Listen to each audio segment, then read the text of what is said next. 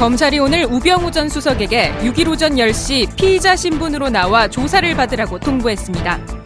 우 전 수석은 직권남용, 직무유기 등의 혐의를 비롯해 세월호 수사 외압 의혹, 국정농단 사태 대응 문건 작성 의혹 등을 받고 있는 상황. 이에 그간 우 전 수석 수사와 관련해 제 식구 감싸기 논란이 있던 검찰이 이번 소환 조사를 통해 전과 다른 결과를 낼 수 있을지 귀추가 주목됩니다. 한편 오늘 서울구치소에서는 검찰의 박근혜 전 대통령 구속 이후 첫 조사가 진행된 가운데 검찰이 박 전 대통령으로부터 뇌물죄 등 13개의 범죄 혐의를 입증할 만한 진술을 확보했을지 관심이 모입니다.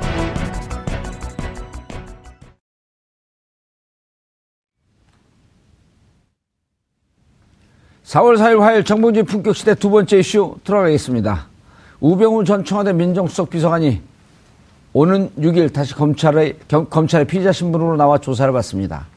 직권남용, 직무유기 등 혐의를 받고 있는 우 전 수석. 과연 이번에도 검찰의 수사망을 빠져나갈 수 있을까요? 검찰은 오늘 서울구치소에 수감된 박근혜 전 대통령을 찾아가 구속 뒤 나흘 만에 첫 번째 조사를 하고 있습니다. 이 문제와 관련한 전문가 세 분 모시고 말씀 나눠보도록 하겠습니다. 고재열 시사인 기자님은 계속 자리 지키고 계시고요. 네. 김남국 변호사님 자리하셨습니다. 안녕하세요. 예, 남국, 남쪽 나라. 영원히 종북이 될 수 없는 변호사. 김남국 변호사. 네, 그렇죠? 안녕, 네, 안녕하세요. 예.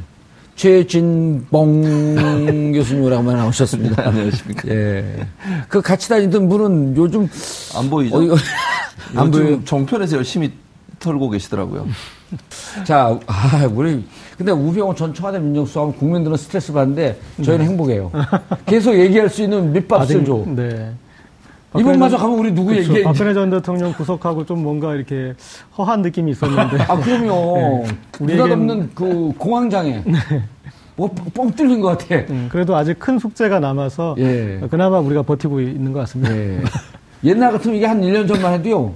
이런 얘기 못해요. 앞뒤가 똑같은 우병우 이런 얘기면 다 감옥 가. 근데 네. 우병우 수사 어떻게 됐죠?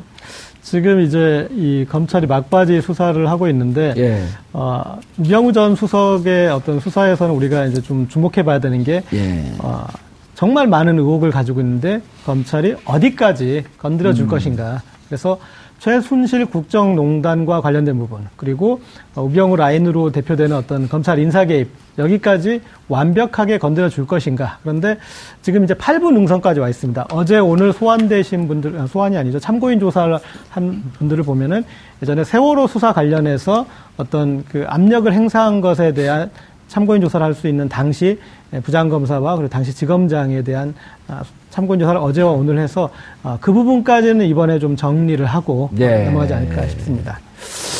아, 변안에 든 그 생각인데요. 네. 그 우병우 수석을 얘기하면서 네.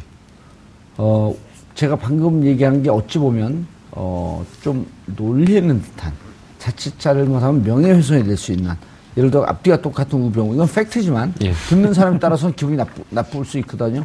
근데 우병우 수석이 지금 이렇게 통전등화 위험한 환경에 처해 있는데 그럼에도 불구하고 저런 명예훼손으로 고발할까요, 안 할까요? 안 할 것 같습니다. 예, 아, 이게 명예, 고발인가요, 고소인가요? 고소인데요. 고소죠. 네. 명예훼손으로 고소가 되려면 어떤 명예를 훼손하는 어떤 구체적인 사실을 적시해 가지고 해야 되는데 사실은 앞뒤가 똑같은 번호 뭐 하면서 우병우, 뭐 우병우, 뭐 이거는 사실은 명예훼손 사실이라고 볼 수가 없는 거죠. 팩트라고 볼 수 있는 거죠. 아니, 그러니까 팩트에 의해서 명예훼손이 되지만 아하. 이름이 앞뒤가 똑같다라는 그 말로 그 아. 우병우 민정 전 민정수석의 명예를 훼손할 수 있는 내용이냐라는 그 평가가 달라질 건데요. 우병우 수석 전 수석 입장에서는 왜 개돼지 같은 인간이 나를 내 이름을 거, 거론하냐?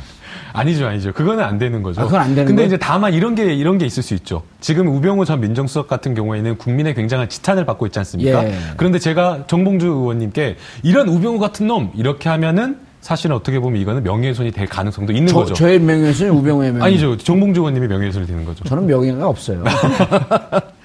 아, 네. 그러니까 지금 이렇게 해도 명예훼손으로 고소 못한다. 네, 우병우 뭐 이런 거에 대해서는 뭐 이름이 어... 뭐 앞뒤가 똑같다라는 그게 어떻게 뭐 명예훼손이 제가 되겠습니까? 트라우마가 좀 있어갖고 아, 명예훼손으로 감옥을 갔다 온 적이 있어갖고 최 교수님. 예. 아, 진짜 우리는 진짜 우병우 수한테 어떻게 이렇게 오랫동안 버티죠? 그러니까요.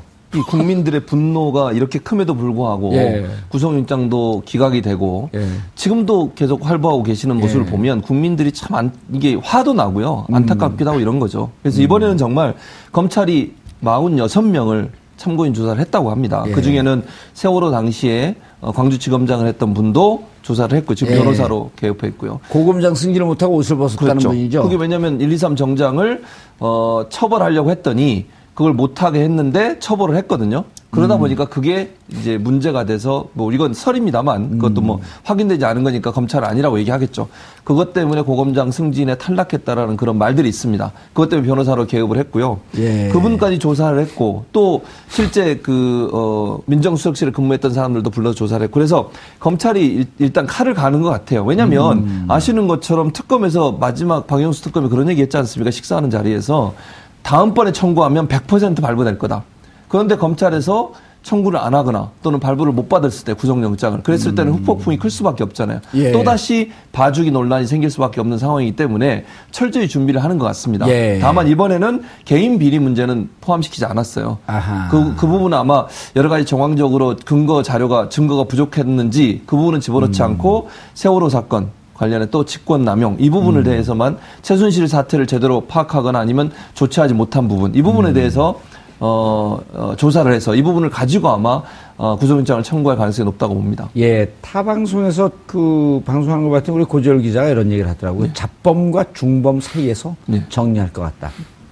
그리고 이것이 이제 국기문란, 아 국기문란, 국기문란이 아니라 그 뭐죠 국정농단 네. 여기까지는 안 갈 것 같다라고 이렇게 봤는데 네. 김남국 변호사님께서 보기에 지금 이제 세월호 수사 외압 의혹에 대해서 지금 어, 줌을 그 오므리고 있거든요. 그러니까 줌업을 예. 하고 있는 중에 검찰이 네. 예. 왜 그렇게 왜 그렇습니까? 이게 무슨 혐의고 예. 무슨 법률 위반이고 예. 왜 검찰이 이 부분에만 집중적으로 카메라를 들이대고 있는지. 네, 세월호 사실은 이제 세월호와 관련된 수사의 외압을 행사했다라고 지금 하는 이 부분은 예. 집권 남용과 관련된 범죄입니다. 예. 이제 검찰을 특수본부에서 이 부분에 대해서 초점을 맞춘 이유는 입증이 쉽다라고 생각을 아. 하는 것 같습니다. 시, 시참말로 딱 떨어진다. 딱 떨어진다라기보다는 조금 더 증명하기 쉽, 쉽다라고 판단을 아, 하는 것 같습니다. 그럼 똑 떨어진다. 왜냐하면 이제 직권 남용과 관련해서 외압이 실제 있었는지 여부를 조금 확인을 하려고 한다면 예. 첫 번째는 우병우 전 민정수석이 당시에 거, 검사에게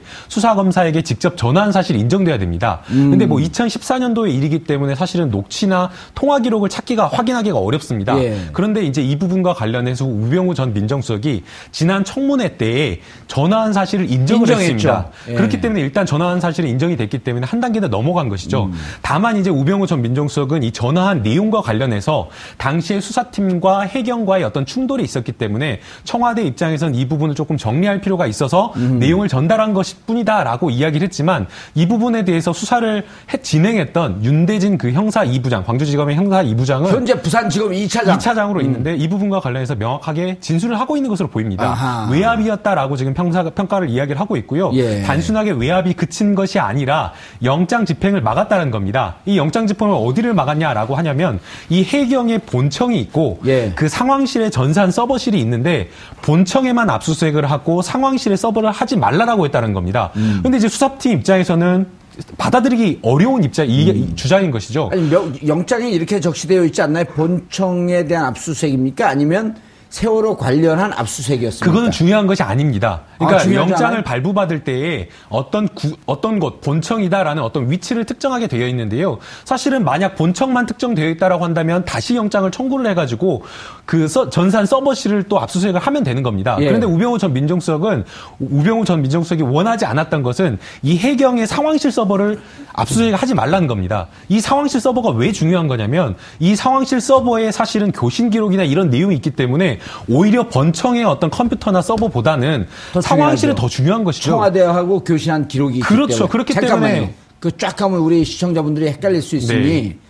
자 그러면 우병우 그 양자의 이 증언이나 진술이 무척 중요해요. 예. 우병우 수석은 본인의 주장이 그거 별관이나 이런 이런 것은 적시되어 있지 않으므로 별관에 있는 서버를 압수수색을 하려면 영장을 다시 받아와라라고 얘기를 한 건지 아니면 별관에 있는 서버는 압수수색 품목에서 제하라고 했던 건지 그게 중요하지 않는 겁니다. 아, 왜 그러냐면 아, 민정수석이 아, 예. 민정수석의 역할이 뭡니까? 민정수석이 법원에서 압수수색을 하는 것에 대해서 하라 말아라 할 수 있는 권한이 있습니까? 아... 전혀 없는 것이죠. 해경에서 이것은 압수수색이 영장의 범위를 넘어가는 것이기 때문에 우리가 받아들일 수 없다라고 해경은 그렇게 주장할 수 있을지 모르겠지만 해경에서 반대고 영장을 다시 받아라라고 다시 받아 할 수 되지. 그렇죠. 느닷없이 민정수석에서 하지 말라라고 할 수가 있는 것이 아닌 거죠. 감나라 배나라 할 일이 아니다. 이유가 없는 거죠. 이게 직권남용이다. 그렇죠. 그 다음에 음. 이제 하나 또 이제 물론 이제 내용이나 어떤 이런 부분을 서로가 다르게 주장을 할 수는 있지만 이 부분과 관련해서 형사 2부장 일개 부장 검사가 청와 그 해경의 전산실 서버를 압수수색하느냐 마느냐 그런데 민정수에서 하지 말라는 어떤 전화가 왔다라고 한다면 이거를 본인 선에서 결정을 할 수 있지 않았을 거라고 생각이 됩니다.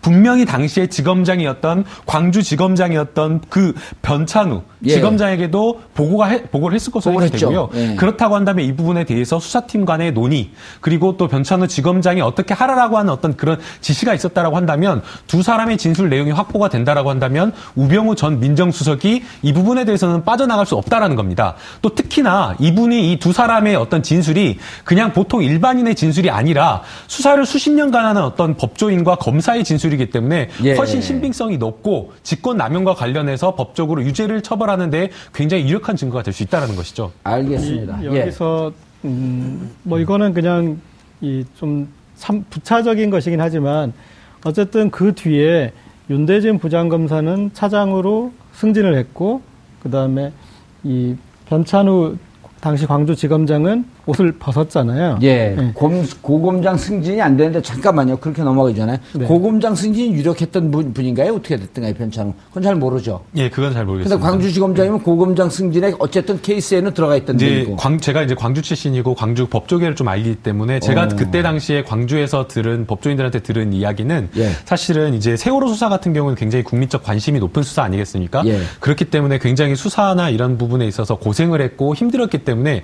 일반적으로 이런 이런 큰 국가적인 사건을 수사를 하고 나면 영전을 하는 게 맞다라고 합니다. 아, 그런데 이제 그 부분과 관련해서 어, 영전을 하지 못하고 오히려 승진에서 누락됐기 때문에 음. 이 부분과 관련해서 결국에는 청와대의 심기를 거스는 거 아니냐라는 아하. 그런 이야기가 있었습니다. 알겠습니다. 네. 예, 말씀하시죠. 그 동명이인일 수 있는데 예. 윤대진 검사가 아, 이 2001년에 이용호 게이트 특검팀의 우병우 검사가 당시 어, 특별 수사관으로 일을 했는데 예. 거기에 윤대진 검사 이름이 나와요. 예. 동명이인일 수도 있지만 어쨌든 이제 그런 그 같이 일했을 수 있는 이제 그런 게 있고 어쨌든 그 뒤에 한 명은 승진을 하고 한 명은 옷을 벗었단 말이에요. 그리고 조사를 윤대진 차장은 4월 3일 날 하고 그다음에 4월 4일에 어, 변찬우 변호사를 했는데 그때 어떤 그 이 받아들인 사람과 받아들이지 않은 사람 어떤 그런 차이, 그 다음에 진술의 차이, 이게 미세하게 있을 수도 있는 것 같습니다. 그러니까. 음. 어허, 그런데 그러면은 그게 몇 년도라고요? 2000? 2001년 12월에 부터 시작됐던 2001년 12월 무슨 음. 수사요? 이용호 게이트 특검. 이용호 게이트 특검. 네. 야, 근데 이게 애매하네요. 그 윤대진 차장 검사하고 우병우 수석하고 나이는 엇비슷하고요. 우 수석은 19기인데 여기 윤대진 검사는 25기거든요. 25기면 2001년도에 검사가 됐나요? 25기 충분히 될 수 있는 나이죠. 예, 25기면은 네. 몇 년도 인간 인간이죠 이게? 그거는 이제 인간은 그 예. 반드시 검사를 뭐 졸업했다고 그래도, 그러니까 연수를 수료했다고 대체로 한다고 하면 한 20, 23년 전 정도로 봐야 될 것 같습니다. 90년. 그렇죠. 90년 중반쯤에는 예, 90년 중반 예. 정도. 네. 왜냐면 우리 후배가 24기거든요. 아.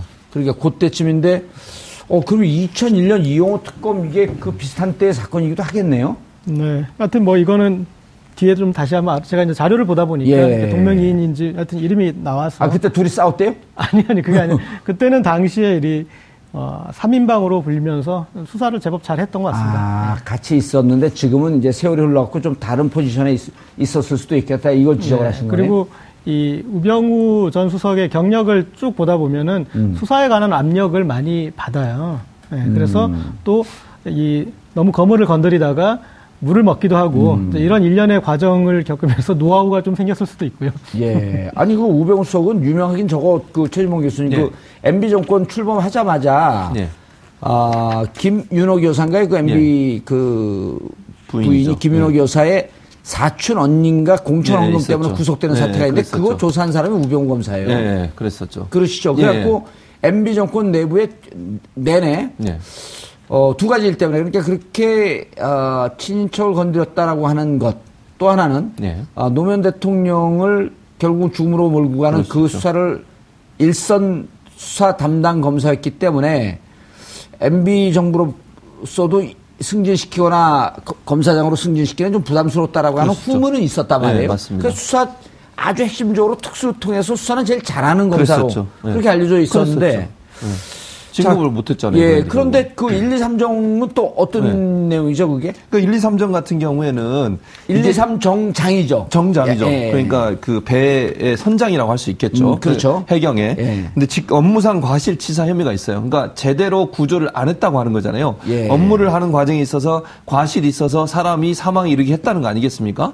그 범죄 행위로 예, 기소를 하려고 했어요. 예. 그때 당시 광주지검장이 음. 그랬는데 우병우 전 수석이 전화를 해서 하지 말라고 압력을 넣은 거죠. 예. 과실치사 혐의로 기소하지 기소하지 말라고. 아하. 그럼 결국은 뭐냐면 1, 2, 3정의 정장은 책임이 없는 거잖아요. 예. 왜냐하면 1, 2, 3정 정장이 책임이 있게 되면 국가가 제대로 생명을 구하지 못했다고 하는 구조 작업을 제대로 하지 못했다. 그렇죠. 왜냐하면 아. 해경은 국가 기관이지 예. 않습니까? 그러다 보니까 결국은 오병헌 전 수석 입장에서는 정부의 아. 책임을 좀 무마시키기 위해서 123 123 정장을 업무상 과실치상으로 치사로 기소하는 것을 방해하기 위한 작업을 했다고 볼 수 있죠. 이것도 사실은 고유의 어떤 그 광주지검장의 업무에 영향을 미쳐서 제대로 처벌을 못하게 만드는 그런 요소라고 볼 수 있기 때문에 이것도 직권남용이라고 볼 수 있는 부분인 거죠. 예. 아까 그 예. 윤대진 그 검사와 관련해서 저희 법조인 어플이 있어가지고 확인을 해보니까요. 변호사와 이제 검사, 판사 다 검색이 될 수가 있는데요. 윤대진 그 법조인은 딱 한 명, 음. 윤대진 지금 부산 2차장 검사 그 딱 한 명으로 나오는 걸 보면 이용호 게이트 3인방 중 한 명이 맞는 것 같습니다. 오, 우병우하고? 예, 예. 동부지청의 형사 6부에 함께 근무한 것으로 확인이 되는 것 같습니다. 예. 야 그러면 둘이 그때는 무척 그 팀에 있으면서 꽤 친밀한 관계였었는데. 그랬을 가능성이 높죠. 왜냐하면 당시에 이제 이용호 게이트와 관련해서 예. 특검 3인방이라고 불리면서 수사를 굉장히 잘했다라고 잘했던, 평가를 음. 지금 받았기 때문에요. 음. 예, 아마도 그랬을 가능성이 높아 보입니다. 그, 이, 예. 우리가 우병우 라인이 구축되는 게 2015년 1월에 우병우 비서관이 수석이 됩니다. 그리고 2015년 2월에 검찰 인사가 대대적으로 있었는데 그때부터 어떤 이제 우병우 라인의 구축기로 들거든요. 예. 그런데 예. 보면은 세월호 당시 2014년에는 부장검사였고 그다음에 그 뒤에 음. 예, 차장검사가 됐단 아, 말이에요. 아, 정확하게 수속이 되는 시점은요. 2015년 어, 1월경. 예, 2015년 1월경. 1월경. 그러니까 그 김용한 수석이 옷을 벗고 예, 예. 그때는 뭐 실질적으로 김용한 수석은 있어도 2014년 11월서부터는 거의 식물 수석으로 네. 우병우 비서관이 김기춘 실장과 직보하는 관계가 있었던 그때죠. 예, 그리고 예. 검찰 수사 이제 2015년 2월 이후 인사를 그렇죠. 우리가 이제 우병우 라인이 구축되는 인사로 보고 있습니다. 예. 김, 아, 그, 아까. 김남국 변호사님. 예. 네. 아, 김종묵 검사님으로 벌써. 특수본에서 우전 수석의 직무유기를 했는지에 대해서, 어, 민정수석실 대응 문건. 이것도 또 문제가 되는 거 아니에요? 이것도 직무유기 아니냐? 어떤 문건이 나온 건가요? 예, 문건의 내용이 굉장히 좀 중요하다라고 생각이 됩니다. 예. 사실은 이제 민정수석실에서 역할 자체가 청와대 관계자나 아니면 국가 공무원의 어떤 비위 사실이 있다라고 한다면 이것을 덮는 것이 아니라 이것을 철저히 수사하고 밝히는 게 사실은 예. 민정수석의 역할이라고 할 것입니다. 그런데 이제 지난해 9월에 이제 K스포츠 재단과 미르 재단 문제가 터졌을 때 민정수석실에서 이 부분과 관련된 법률 검토를 한 것으로 보입니다. 근데 이 부분과 관련해서 사실은 수사해서 낱낱하게 조사를 해서 낱낱하게 이 사실을 밝힌 것이 아니라 아니라 이것을 좀 덮는 방향으로 조금 했던 것 같습니다. 그래서 실제로 최순실 씨가 K스포츠 재단과 미르 재단과 관련해서 돈을 빼내거나 유용한 사실이 없는 거 아니냐. 그렇다고 한다면 사실은 이거는 법적으로 문제가 없다라고 지금 평가를 한 겁니다. 그러면서 이제 사실은 이 대응 자체를 사실은 제일 문제가 된 거는 K스포츠 재단과 미르 재단의 자금이 유용됐다라는 부분이 아니라 모금 과정에 불법성이 있는 것이기 때문에 사실은 그 부분에 초점을 맞춰가지고 판단을 하고 법적인 조언을 했어야 되는데 그렇게 하지 않고 자금 유용 부분에 초점을 맞추게 한 겁니다. 사실은 모은 과정이 지금 법적으로 문제가 그렇죠. 되는 거 아니에요? 예, 거기가 불법성이 있는 거니까요. 아니면 뇌물죄냐 여기 있는데 모은 것을 선의로 모았고 자발적으로 모았고 이것이 이 돈을 유용하지 않아요. 근데 그때 비슷한 논조의 언급이 대통령으로부터 있었습니다. 나온단 말이에요. 제가 이제 그 문건 안에 들어있는 내용 그대로 불러드리면요. 재단 출연금 모금 과정이 아니라 재단 자금 유형 등 불법성이 없다는 프레임으로 전환을 해야 된다라고 하면서 결국에는 2015년도에 문건 유출 그때 당시에 국정농단이 있었던 십상시 문건 유출 그 사건을 사실은 국정농단이 재판. 아니라 음, 음. 문건 유출로 프레임 전환하듯이 이것도 역시 마찬가지로 아. 자금 유형 프레임으로 바꾸려고 한 겁니다. 프레임 프레임 전환의 대 전문가네요. 그런 것이죠. 그러니까 예. 사실은 이거와 관련해서 민정수석실이 본인의 어떤 역할을 한 것이 아니라 그것을 예. 더 넘어서서 완전히 이것은 직무를 유기했다라고 또 평가를 할 수 있는 것인 것 같습니다. 근데 이게 그래가지고 안종범 전 수석, 이승철 전 정경련 부회장한테 전달한 거잖아요. 그 말은 어. 결국 증언할 때 이걸 참고해서 증언하라는 거 아니겠습니까? 증거 인멸도 되는 거 아니에요? 그러니까 이 사람들이 예를 들면 조사받는 과정에 있어서 프레임 자체를 이렇게 바꿔서 재단 모금에 집중돼 있는 조사 과정이나 언론의 보도 내용을 물타기해서 재단 모금은 전혀 밖에 나오지 못하게 하고 유용한 적이 없다라고 하는 점들을 강조해서 본인들의 불법성을 숨기려고 했던 의도가 있는 것이고 그러기 위해서 안종범과 이승철 부회장한테 이걸 전달한 거죠. 근데 본인은 지금 뭐라고 주장하냐면 본인은 모른다고 얘기해요. 어허. 근데 이해가 됩니까 이게 민정수석실에 물론 문건인데 그렇죠. 본인이 작성 안 했을 수는 있지만 본인이 이걸 모르는 상태에서 그런 밑에 비서관이 스스로 작성해서 이걸 전달했다는 거잖아요. 아니 본인이 전결 사항이겠죠. 그렇죠. 민정수석실 문건이면 당연하죠. 수석실에서 나오는 문건을 야. 수석이 모르고 밑에서 비서관들이 일방적으로 행정관이나 비서관이 작성해서 이승철 부회장이나 아니면 안종훈 수석한테 전달했다. 이걸 누가 믿을 예. 수 있겠습니까? 말이 안 되는 거 아니겠어요? 그러니까 김남국 변호사님 예. 이게 이쯤 되면은 보면은 우병우 수석이 내가 그 국가 중요 직책으로 있으면서 청와대 중요 직책으로 있으면서 어 국정농단도 눈을 감았고 사실 이마저마해서 이런 일을 했습니다라고 하면서 국민들에게 양심 고백하고 자백하는 게 맞는 거 아니에요? 아니 당연히 맞는 거죠. 그러니까 예. 법률적으로 죄가 되느냐 안 되느냐를 떠나서 사실은 최순실 씨의 국정농단을 방조한 건 맞지 않습니까? 예. 막지를 못했고 사실은 적극적으로 뭔가를 막았어야 했는데 그러한 역할을 하지 않았던 것 오히려 프레임을 자체, 전하면서 그러니까요. 범법 행위를 가리려고 했던. 그러니까요. 그게 예. 지금 한 번이 아니라 예. 두번 아니겠습니까? 그렇죠. 한번 2015년도에 한 번 그때 있었는데 그걸 문건 유출로 프레임을 전환해서 한 번 완전히 성공을 한 거죠. 예. 그건 2014년 11월입니다. 2014년 12월 해가지고 2011월 예. 수사가 아마 2015년도에 수사가 아, 종료가 됐습니다. 예. 당시에 이제 제가 그때 고발장 작성에 참여를 했었습니다. 아하. 그래가지고 이제 오. 그때 이제 왜 참여했어요 거기? 예? 어디 소속인데? 아, 저는 그 변호사인데요. 예. 변호사. 변호사이기 때문에 고발장 작성을 아, 참여할 어디 단체에서 했을 거예요. 아, 단체. 아, 그 이제 그 당시 이제 새정치민주연합이 그때 이제 박범계 의원님이 진상조사위원이어가지고요. 아, 그래서 외부에 이제 변호사들을 위촉해가지고 고발장 작성과 음. 법률적인 어떤 조언을 해주는 네, 어떤 그 변호사로 있었습니다. 그래서 네. 어, 차제 우병우 수석에게 이제 양심 고백하고 자수하라고 아 자수하는 게 아니라 이제 좀 국민들에게 이런 부분에 대해서 좀 자백하고 검찰 출두해서 좀 잘해라. 영상 메시지 한번 보내주시죠. 자 카메라 어, 클로즈업 해주세요. 이게 너무 멀어. 예. 아, 김남국 변호사님, 우병우 수석이 지금 보고 있어요. 아, 네. 우병우 전 수석이. 예. 안녕하세요, 우병우 씨. 제가 잘은 모르지만 어, 국민을 대신해서 좀 말씀을 드리고 싶습니다. 어, 아마도 여러 가지로 곤혹스럽고 곤란한 상황일 것으로 생각이 됩니다. 그런데 이 부분에 대해서 너무 부담스럽게 생각하지 마시고요. 서울구치소로 가게 되면 모든 게 해결이 된다라고 생각이 됩니다.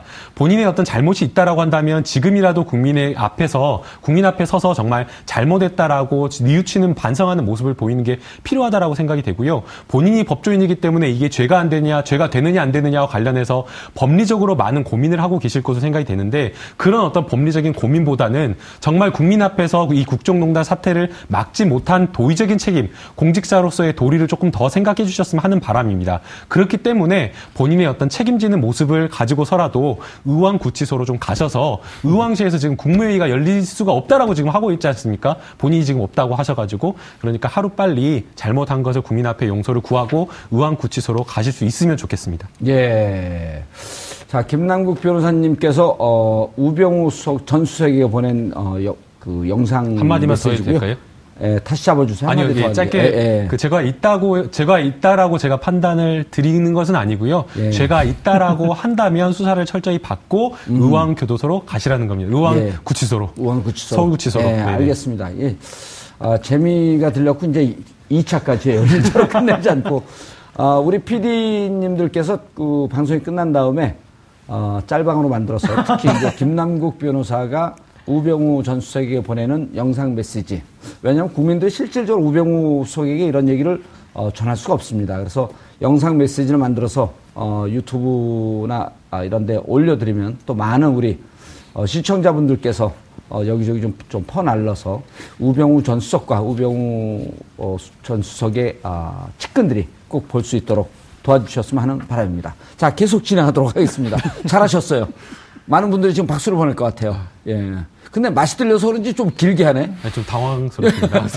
준비를 좀 해오라고 하시면 제가 준비를 해올 텐데. 아, 준비해갖고 하면요. 너무 읽는 것 같아갖고 재미가 없어요. 아. 왜냐면 국민들도 예기치 않은 상황에 늘 그 당하거든요. 음. 그러면 그 예기치 않은 상황에 대해서 대응하는 훈련을 좀 하셔야지. 알겠습니다. 자, 박근혜 대통령 수사, 아, 조사. 네. 어떻게 되고 있어요? 근데 그 징역을 잘 살고 있는지 이런 얘기는 좀 나오고 있나요? 뭐, 그렇게 구체적으로는 나오지 않는 것 같은데요. 근데 예. 어쨌든 뭐 우리가 크게 걱정하지는 않아도 될 정도로 어, 무난히 소화를 하고 있는 것 같습니다. 음.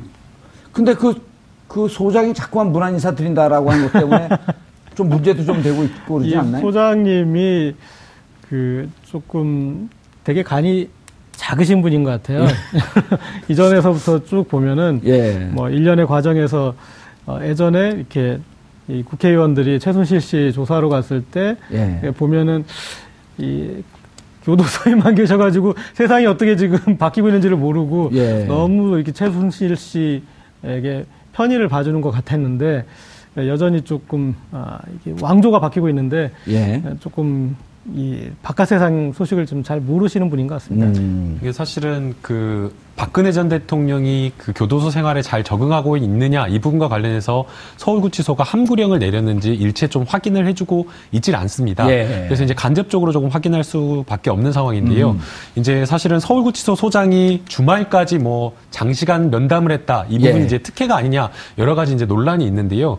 우리가 이제 학교 다닐 때 생각을 해보면 보통 담임 선생님이 면담을 많이 한 친구들은 공부를 잘한 친구들이 아니라 음. 문제가 많은 친구들입니다. 예. 그런 것을 조금 반추해 보면 또 교도소도 마찬가지입니다. 음. 뭐 교, 보안과장이라든가 교도관들이 뭔가 재소자들을 면담을 많이 한다라고 하는 것은 아마도 심리적으로나 음. 어떤 교도소의 어떤 적응 문제와 관련, 구치소의 적응 문제와 관련해서 어려움이 있다라는 거거든요. 음. 그래서 이제 뭐 여러 가지를 뭐 생각해 볼 수 있겠지만 박근혜 전 대통령이 지금 이제 5일 정도 6일째 이렇게 되는 상황인데 예. 안에서 이제 조금 심리적으로 많이 적응을 못하고 있는 것이 아니냐. 음. 그래서 교도관들이 교도소장에게 이야기를 해가지고 자꾸만 이제 긴장이라든가 이런 것들을 좀 풀어주게끔 예. 면담 시간 늘리는 것이 아닌가. 이런 좀 생각을 또 해볼 수 있을 것 같습니다. 예. 그건 교도소 안 가본 상태에서 그런 얘기 막 함부로 하시면 안 돼요.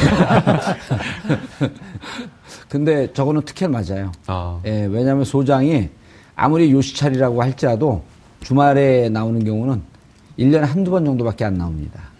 특히 일요일은. 혹시 만나보셨습니까? 저 소장 제가 있을 때 있는지 있었던 사람인지 잘 모르겠는데 교도소 소장, 구치소 소장은 일요일 날 거의 안 나옵니다. 그래서 이제 저거는 뭐냐면 어, 지금 이제 요시차를 상담하는 이런 경우도 있지만 요시차를 상담한다는 핑계로 어, 조금 이렇게 편히 있을 수 있게끔 특혜를 주는 이런 측면도 있어요. 그래서 언론에서 저는 잘 썼다고 봐요. 음. 자, 근데 최 교수님. 예. 어, 지금 전면 부인하고 있는 상태라고 계속 보도가 나오고 그렇죠. 있잖아요. 네. 그런데, 어, 저희가 지난번 뭐 다른 방송에서도 얘기하고 그랬지만, 예. 이 변호사들, 박근혜 전 대통령의 변호사들이 실수한 것 중에 하나가, 자, 삼성으로부터 뇌물 받은 거 아닙니까? 예. 라고 하게 되면 부인할 때, 예. 안종범 수석이나 이런, 이런 서른아홉 노트를 보게 되면, 그렇죠. 공정거래위원회 이런 등등 해갖고 압수수색 해갖고 증거가 나왔는데 내 예. 수첩을 보면 예. 내가 수첩 보고 얘기했습니다. 예. 내 수첩 보면 안종범 수석의 수첩과 전혀 다른 내용이기 때문에 예. 안종범 수석이 소설을 쓴 겁니다. 예. 하면서 자기 수첩을 증거로 내놔야 되거든요. 그렇죠. 예. 근데 수첩을 보고 썼는데 수첩이 하나도 없어요. 그 말은 결국 내용이 다르다는 거 아니겠습니까?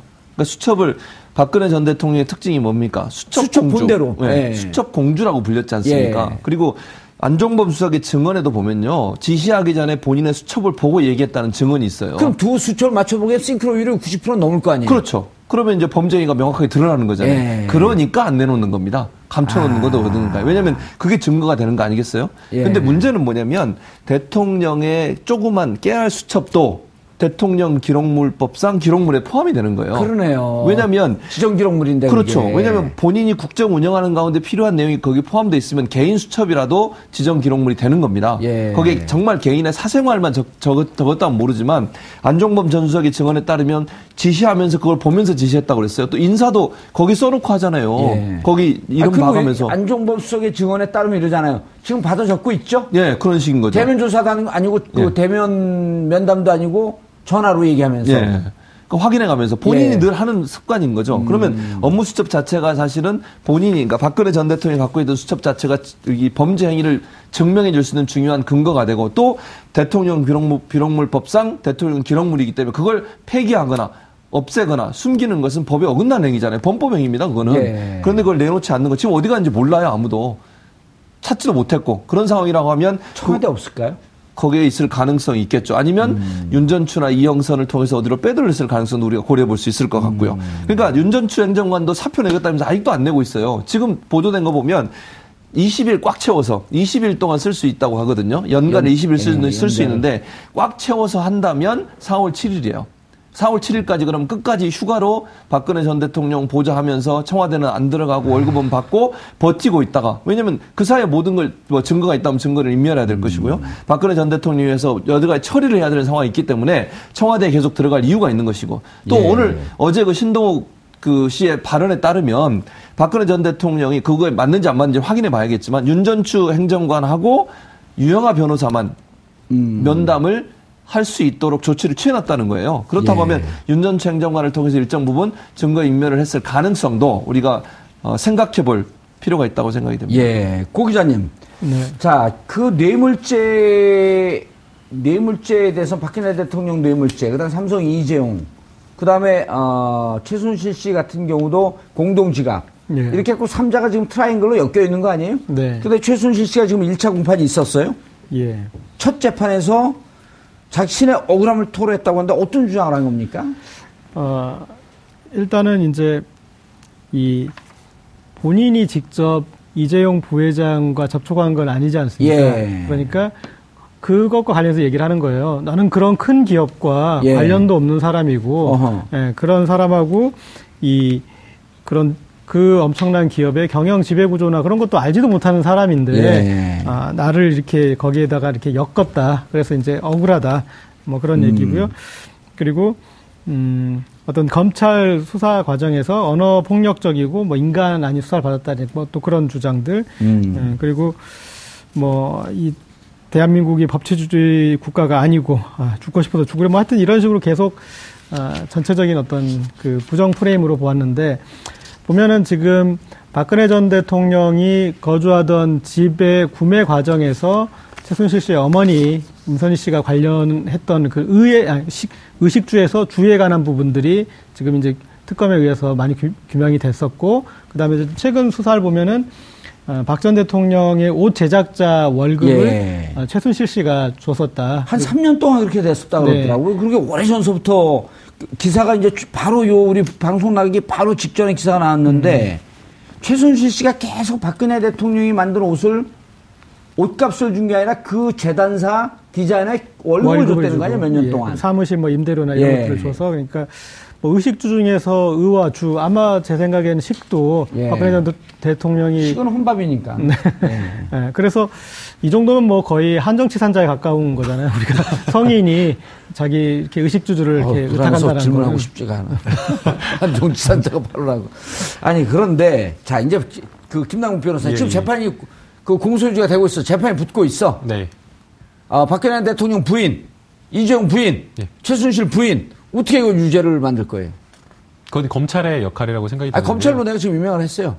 예? 검찰로 임명을 했다고 어떻게 공, 아 증거로 저는 인정할 수 있다라고 생각이 됩니다. 예. 이제 뭐 각각의 이제 이재용 부회장이라든가 최순실 씨라든가 박근혜 전 대통령은 예. 사실은 부인을 하고 있습니다. 아, 뇌물죄는 다 부인하는 거 아니에요? 기본이 부인 아니에요. 그런데 이제 이런 부분의 어떤 그런 것들을 사실은 이제 뭐 본인들이 직접 했다라고 하면은 문제가 좀 덜하겠지만 음. 박근혜 전 대통령 같은 경우에는 본인의 어떤 범죄 혐의와 관련된 사실을 본인이 직접 한 게 아니라 안종범 전 수석을 통해서 모든 것을 다 했습니다. 예. 그렇기 때문에 안종범 전 수석의 아, 어떤 업무 증언. 수첩과 음. 음. 진술이 굉장히 입증하는데 유력한 증거라고 생각이 되고요. 그리고 이제 예컨대 제가 어떤 공무원에게 돈을 주고 어떤 혜택을 받았다라고 한다면 그러면 그게 어떤 대가성이 있다 있다 없다라는 거를 입증할 필요가 있을까요, 없을까요? 제가 공무원에게 돈을 주고 어떤 혜택을 받았다라고 예. 한다면 예. 그렇다고 한다면 그 사실 자체만으로 대가성이 있다라고 추정이 될 수가 있는 거죠 그렇죠. 강하게. 예. 근데 지금 최순실 씨 같은 경우에는 지금 박근혜 전 대통령에게 수년 동안 음. 옷값뿐만 아니라 의상비와 의상실의 운영비까지 지금 지급했다라고 지금 그렇죠. 이야기가 나오고 있습니다. 예. 그리고 그럼 최순실 씨가 그냥 주고 말았느냐가 아니지 않습니까? 최순실 씨가 본인의 어떤 청탁이라든가 KD 코퍼레이션이라든가 제, 자신의 어떤 아는 사람들을 박근혜 전 대통령이 부탁해가지고 사기업에 인사 청탁을 하는 어떤 그런 것들이 있었기 때문에 이분과 관련해서 뇌물죄 입증이 어렵지는 않다라고 보여집니다. 예, 최 교수님. 예. 만약에 이 예. 뇌물죄 부인한 게 뇌물죄 유죄가 안 되면 예. 어찌 보면 예. 최순실 씨가 국정 개입의 개입을 허용했고 그리고 어, 그것도 인해서 탄핵된 그것조차도 무효가 되는 거 아니에요? 그렇게 되면? 어, 탄핵 자체가요? 예. 그렇게 되면 안 되죠. 예. 탄핵 자체는 그 자체가 문제가 있는 거니까 탄핵을 한 거고요. 예. 헌법재판소의 재판과 형사재판의 재판은 또 분리된 거니까. 예. 그래서 제가 볼 땐 탄핵은 그대로 가야 되는 거고요. 알겠습니다. 형사재판도 분명히 죄가 있다고 결과가 나올 걸로 확신합니다. 알겠습니다. 자, 문재인 안철수 후보를 끝으로 4개 정, 5개 정당의 대선 후보가 확정됐습니다. 대선 후보 선출 과정에서 가장 많이 나온 표현은 국민이었습니다. 그만큼 이번 선거는 촛불에서 시작해서 국민의 뜻에 부응해야 한다는 의미가 남다른 선거로 보입니다. 권력의 횡포에 맞서 분연히 일어선 결과로서 치러지는 선거인 만큼 민주주의의 뜻이 깊이 새겨져야 할 것이며 모든 판단의 기준과 근거에는 역시 국민이 있어야 할 것입니다.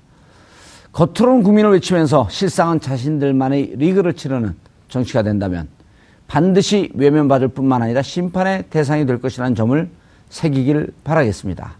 4월 4일 화요일 정봉주의 품격시대 마치겠습니다. 감사합니다.